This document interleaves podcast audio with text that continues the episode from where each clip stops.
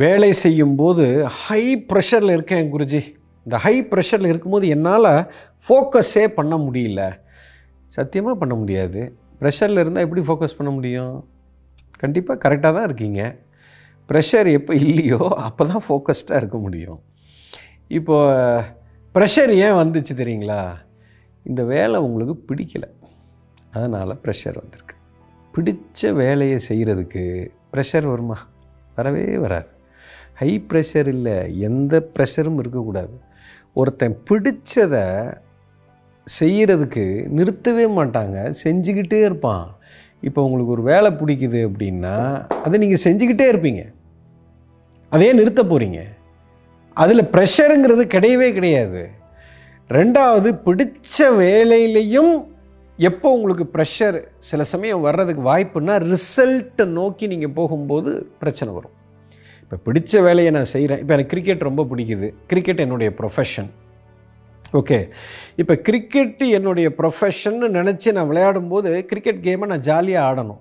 ஆனால் அந்த கேம்லேயே எனக்கு ப்ரெஷர் ஏன் வருது? கேம் ஆடும்போது என்னென்னா ரிசல்ட் ஓரியன்டாக இருந்தேன்னா கேம் வரும். இப்போ நான் உள்ளே இறங்கி இன்றைக்கி நான் வந்து செஞ்சுரி போட்டே ஆகணும் அப்படின்னு நினச்சிட்டு அந்த ப்ரெஷர் எனக்குள்ளே வந்துடும் ரிசல்ட்டை பற்றி கேம் எனக்கு பிடிச்சிருக்குது.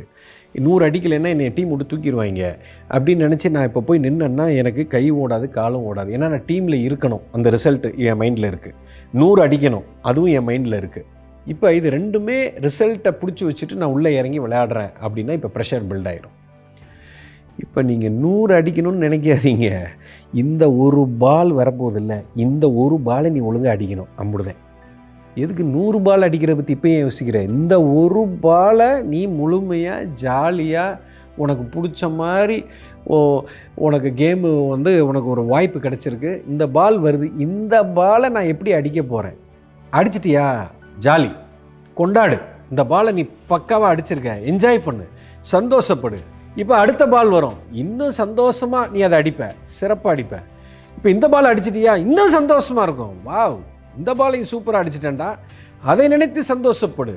நூறை பற்றி இப்பொழுது கவலைப்படாதே. இப்போ அடுத்தது ஒரு பால் வரப்போகிறது. அந்த பாலை கரெக்டாக அடி. இப்போ கணத்துக்கு கணம் இந்த ஒரு விஷயத்தை மட்டும் நீ ஜாலியாக செஞ்சுக்கிட்டே போ. நூறு இல்லை ஆயிரம் ரன்னு கூட நீ அடிப்ப.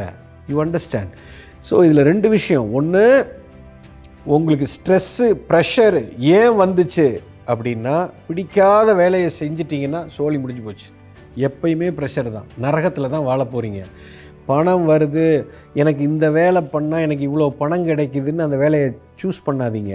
எந்த வேலை பிடிக்குதோ அதில் பணம் கொஞ்சம் கம்மியாக இருந்தாலும் சூஸ் பண்ணுங்கள் அந்த வேலையை நீங்கள் பண்ண பண்ண ப்ரெஷரே இருக்காது.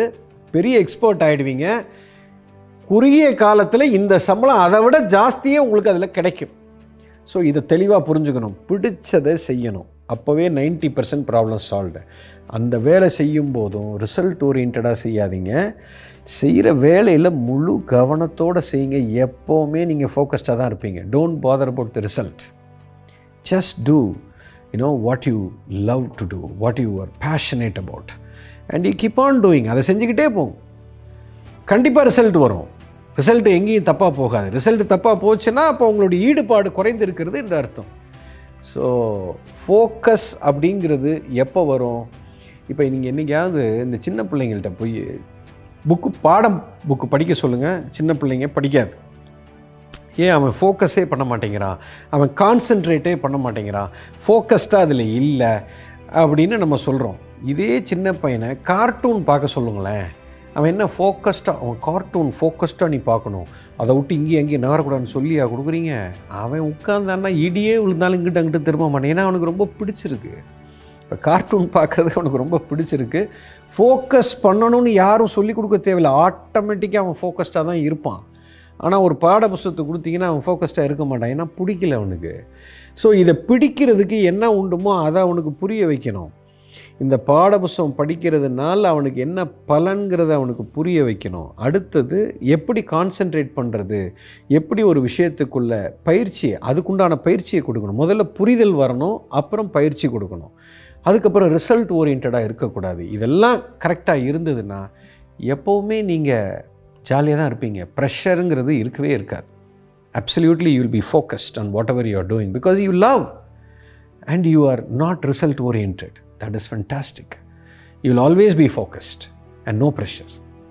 Yes.